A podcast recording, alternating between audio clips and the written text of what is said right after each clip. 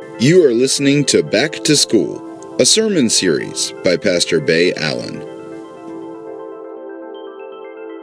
We're going to turn to Jeremiah chapter 15, starting with verse 16, where we invite the Word of God to prepare our hearts to receive this morning. Your words were found, and I ate them. And your words became for me a joy and the delight of my heart. For I have been called by your name O Lord God of hosts. This is the word of God for the people of God. Thanks be to God. Now, I was reading a story online the other day. It was a relevant story about how there's just a whole lot of racism going on in our country. There's just a there's uh, there's a whole I'm not I'm not catching any of you off guard here. I'm not talking about a thing of the past where I was reading a historical account of the civil rights movement. I'm not talking about some ill scribed document or statue that shows one race's superiority over another. Um, not even a bit of literary history like uh, Uncle Remus or stories of Brer Rabbit and all that kind of stuff. I read a story that is current. There's a lot going on right now in our country that ought not to be going on. There's a lot going on that ought not to be going on. If you catch my meaning, racism, injustice, white privilege, these, these make their way into our reading lists when we're online. And I was reading about it. I don't know about you, but it's hard not to read about it.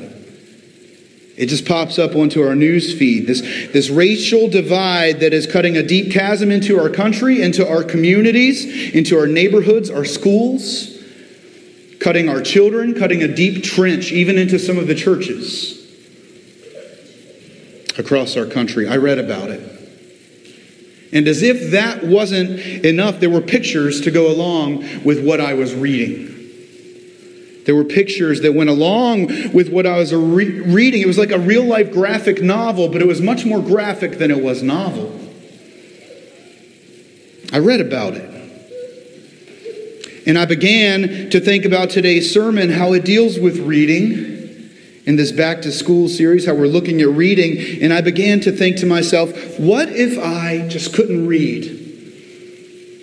What if I just couldn't I couldn't read? That would make all of the difference. If I couldn't read, then I wouldn't even know what was going on out there. I'd have no idea what was taking place outside of my door, outside of my Caucasian family living in a mostly Caucasian community. Without reading about these things online or in the paper or on social media, I wouldn't even know that death was taking place just down the road because they were black, not white. I wouldn't know that injustice was still taking place in this great country of opportunity and equality and 40 acres and a mule, all of that. Everything would be good. Everything would be right in the world if only I couldn't read. Because it gets ugly outside sometimes.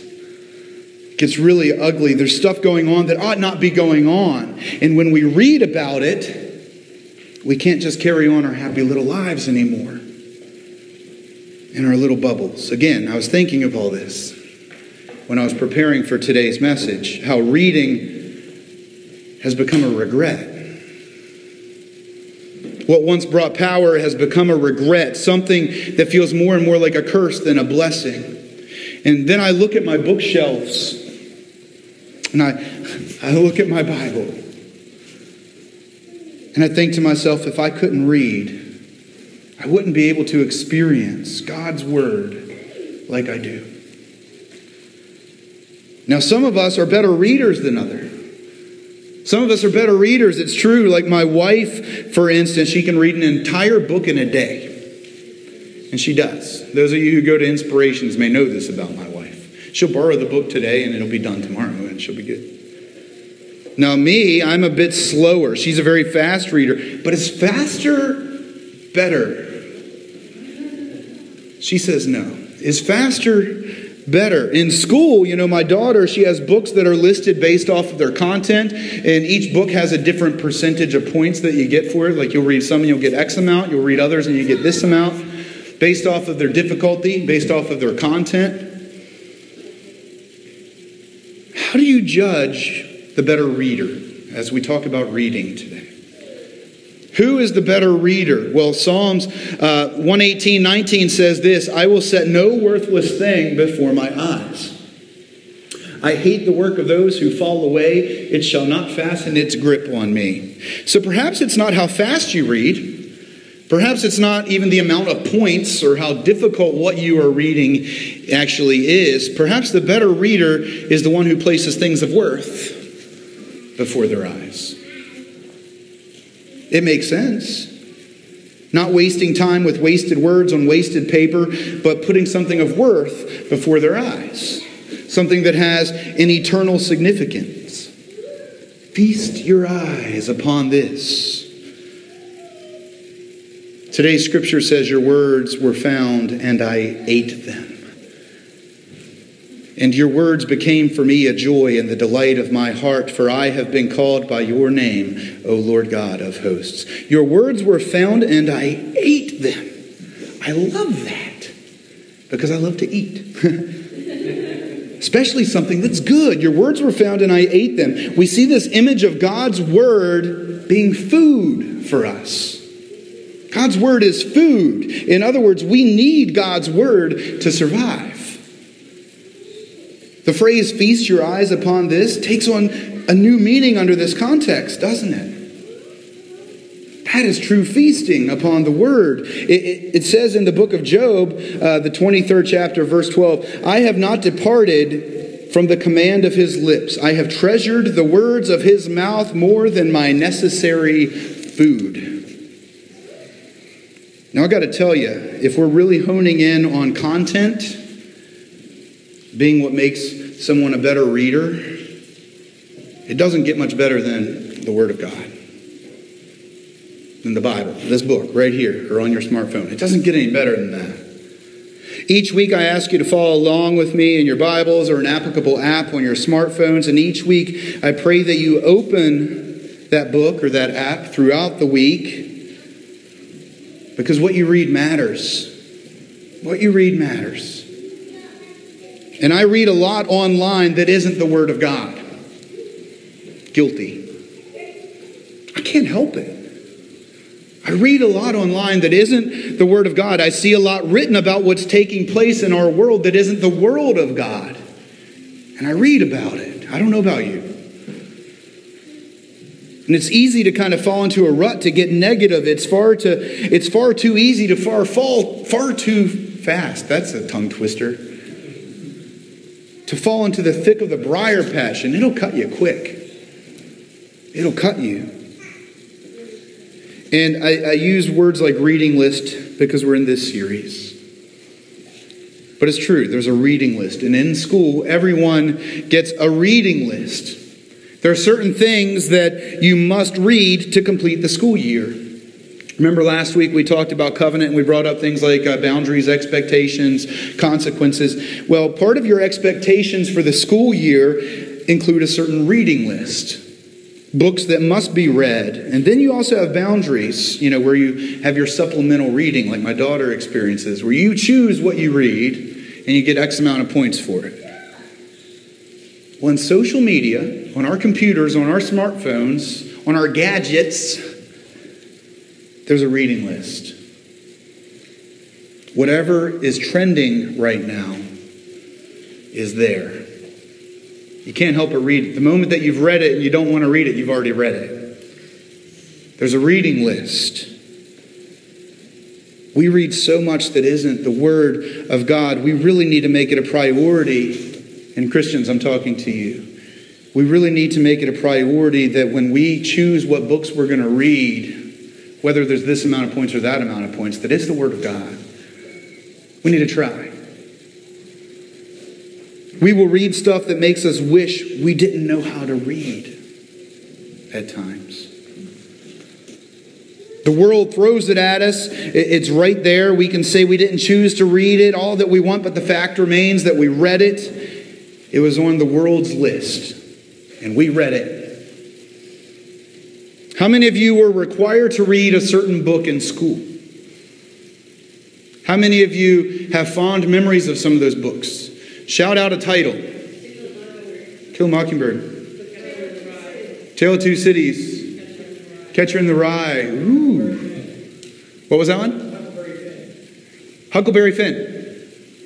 So we have these books that we remember because they were they were awesome. They kind of changed us in some way. I love To Kill Mockingbird too. I'm actually currently rereading that book. Um, also, the The Outsiders, S.E. Hinton. I remember that book. I loved it. Lord of the Flies, great book. Loved that book. That impacted my life. The world is going to force you to read some books that you may not choose to read, but you can't escape from them. Some of them may be negative. Some of them may have glimpses of light hidden within. There's a reading list. But when it comes time for you to pick what you will read, are you feasting on God's Word? Are you treasuring the time that you get to feast on the Word of God? And if not on the Bible, at least reading books of inspiration, which can be even To Kill Mockingbird. That can be an inspiring book. Look at the social justice that that speaks of, still speaks of today in today's world. Are you feasting on something that has light, that has depth, that has truth? Now, there's also a, a, book club, Inspirations. They're meeting this Wednesday. If you like to read, go check them out. Leah will get you plugged in right over there, red, with some kind of fleckled spots. I don't know. you know Leah. And if you don't, make sure you do. She's a great lady. But we have a book club where you come and you read. What is on your reading list? What is on your bedside table? What are you reading right now? If you have something of meaning, of worth that you'd like to share, shout it out. Textbooks. Textbooks. He doesn't know what they are, but they're required, right? They're text. no, thank you, Tommy. Yeah, they are. Textbooks are very expensive. It's been a grand for one semester. One grand for one semester. And he'll sell them to you for only 75% in five months or something. but what are you reading right now? I pray that you have something. I'm, reading this book called uh, The Orthodox Heretic. It's, it's like full of these modern day kind of parables that get you thinking in weird ways. Um, there's an old book by Paul Hessert called Christ and the End of Meaning that I'm reading. I'm kind of multiple reading at once. Um, but what are you reading? If you don't purposely read something that nourishes your soul, you will inadvertently read that which bores holes into your soul. So again, remember Psalm 118 says, I will set no worthless thing before my eyes. What are you reading? What are you reading? I'm going to share a poem with you. The writer is anonymous, but it speaks volumes. It says, I am my neighbor's Bible. He reads me when we meet. Today he reads me in my house, tomorrow in the street. He may be relative or friend, or slight acquaintance be. He may not even know my name, yet he is reading me. You ever hear the saying, you are what you eat? I've heard it. I've lived it. And some people who don't enjoy reading one bit they will never choose to pick up a Bible. They will never choose to open that YouVersion app on their smartphone. They won't even download it. But I tell you this for them, perhaps the only way that they will read the Word of God may be when they read us, the children of God, the church.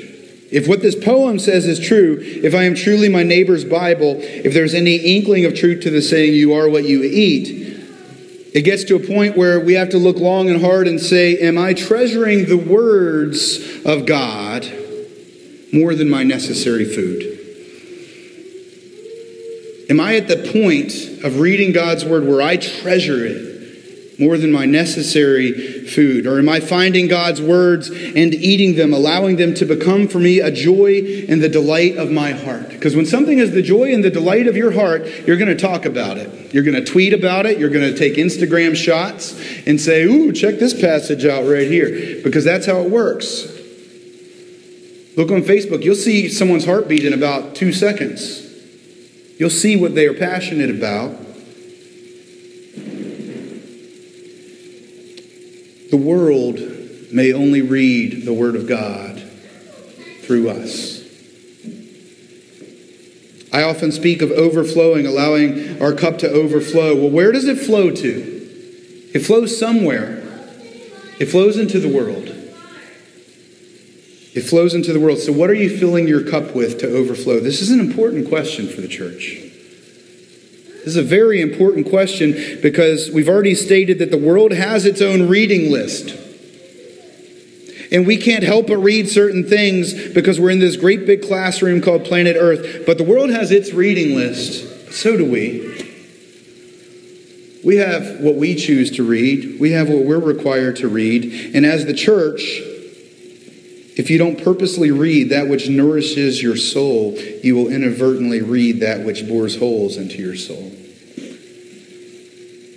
We are the ones that are equipped with the Word of God to allow the world to inadvertently read that which nourishes.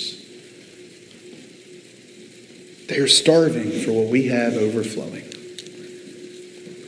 So feed your neighbor. What are you reading? Who inspires you in your faith? What pastors are you listening to on a podcast? What songs are you uh, listening to on maybe K Love or on your iPod? Because what you eat, what you treasure more than food, that is what the world will read when they see you, when they encounter you. Is it the Word of God? Is it the Word of God? We have an opportunity when we read about the racism, when we read about the inherited privilege that so many of us are living in. We have an opportunity to share God in the midst of that and to add God's word to the world's reading list. There is neither Jew nor Gentile, neither slave nor free, nor is there male and female, for you are all one in Christ Jesus. I read that.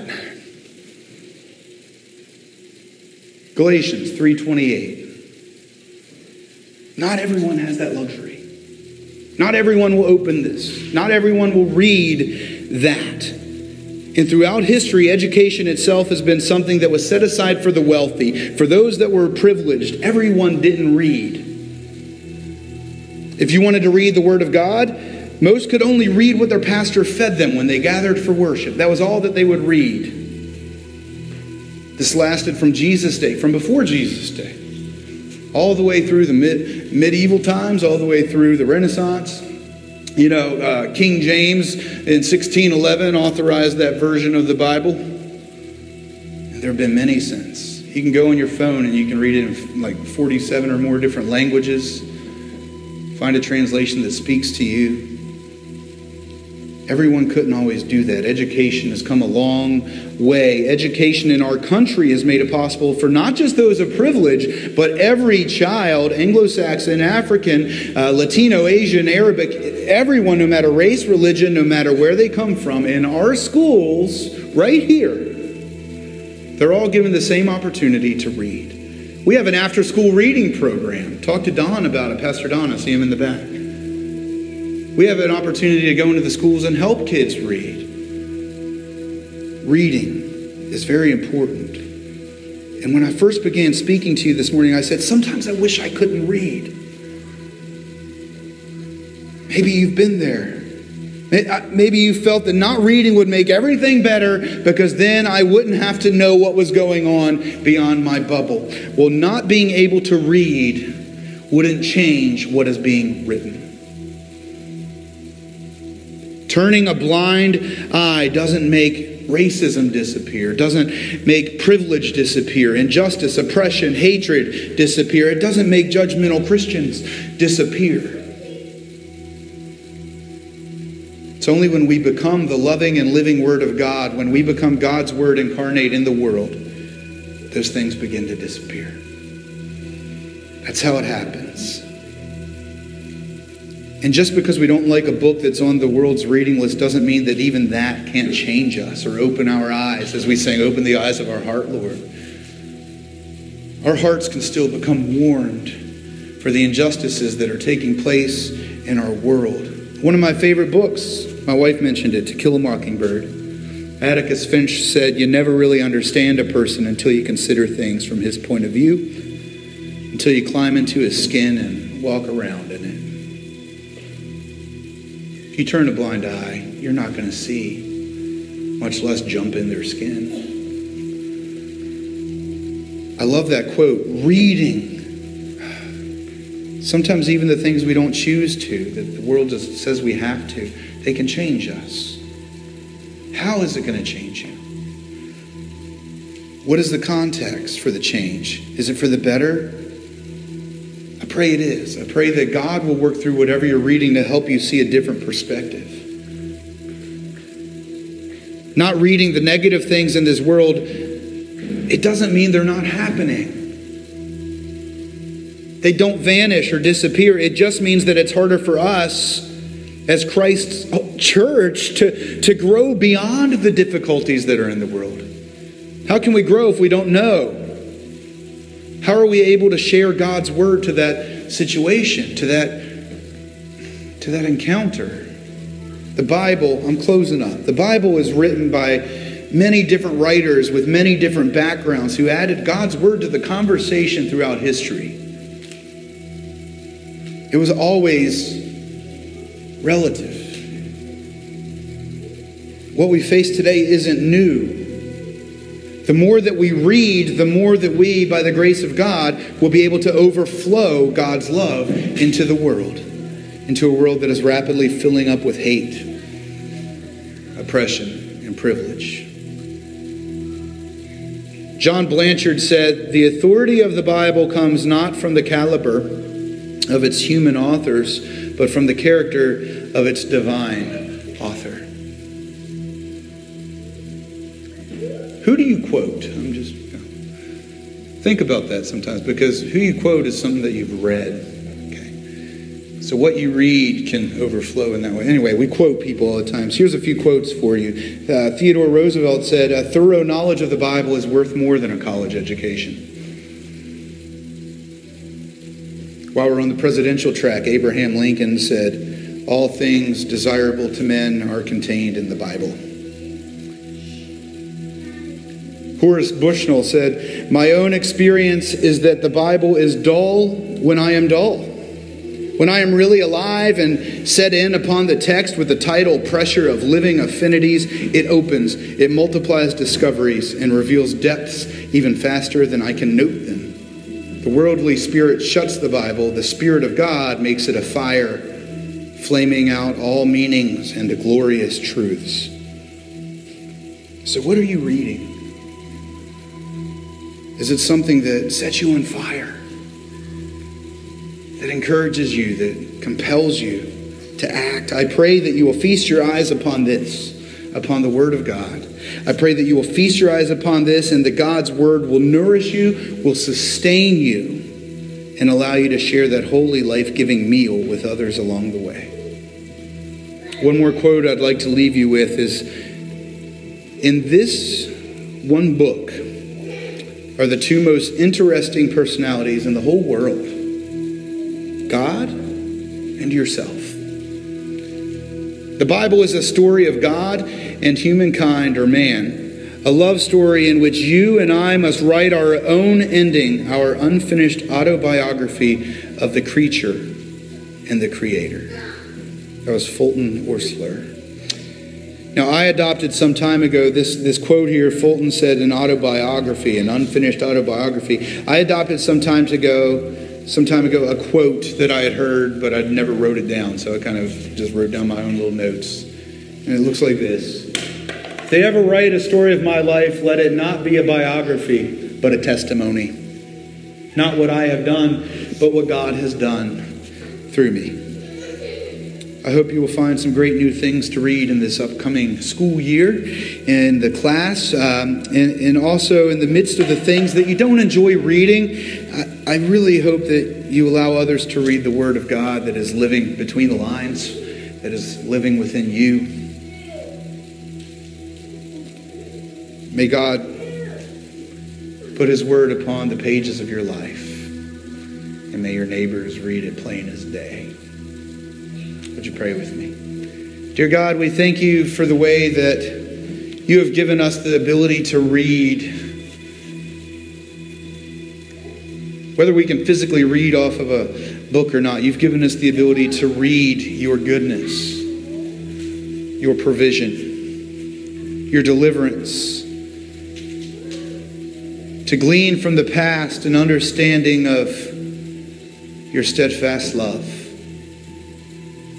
We pray that you will make us beacons of hope in this day, in this age, that you will allow others to read you through us and to hear your word as spoken for the very first time in the midst of a conversation that's been going on way too long. We pray that you'll bring, bring peace, that you'll lift the bonds of oppression from those who experience them wherever they may be and that you will give us eyes to see. You will open the eyes of our heart to see your will and give us some supernatural strength to see it done. In the name of Jesus Christ our Lord.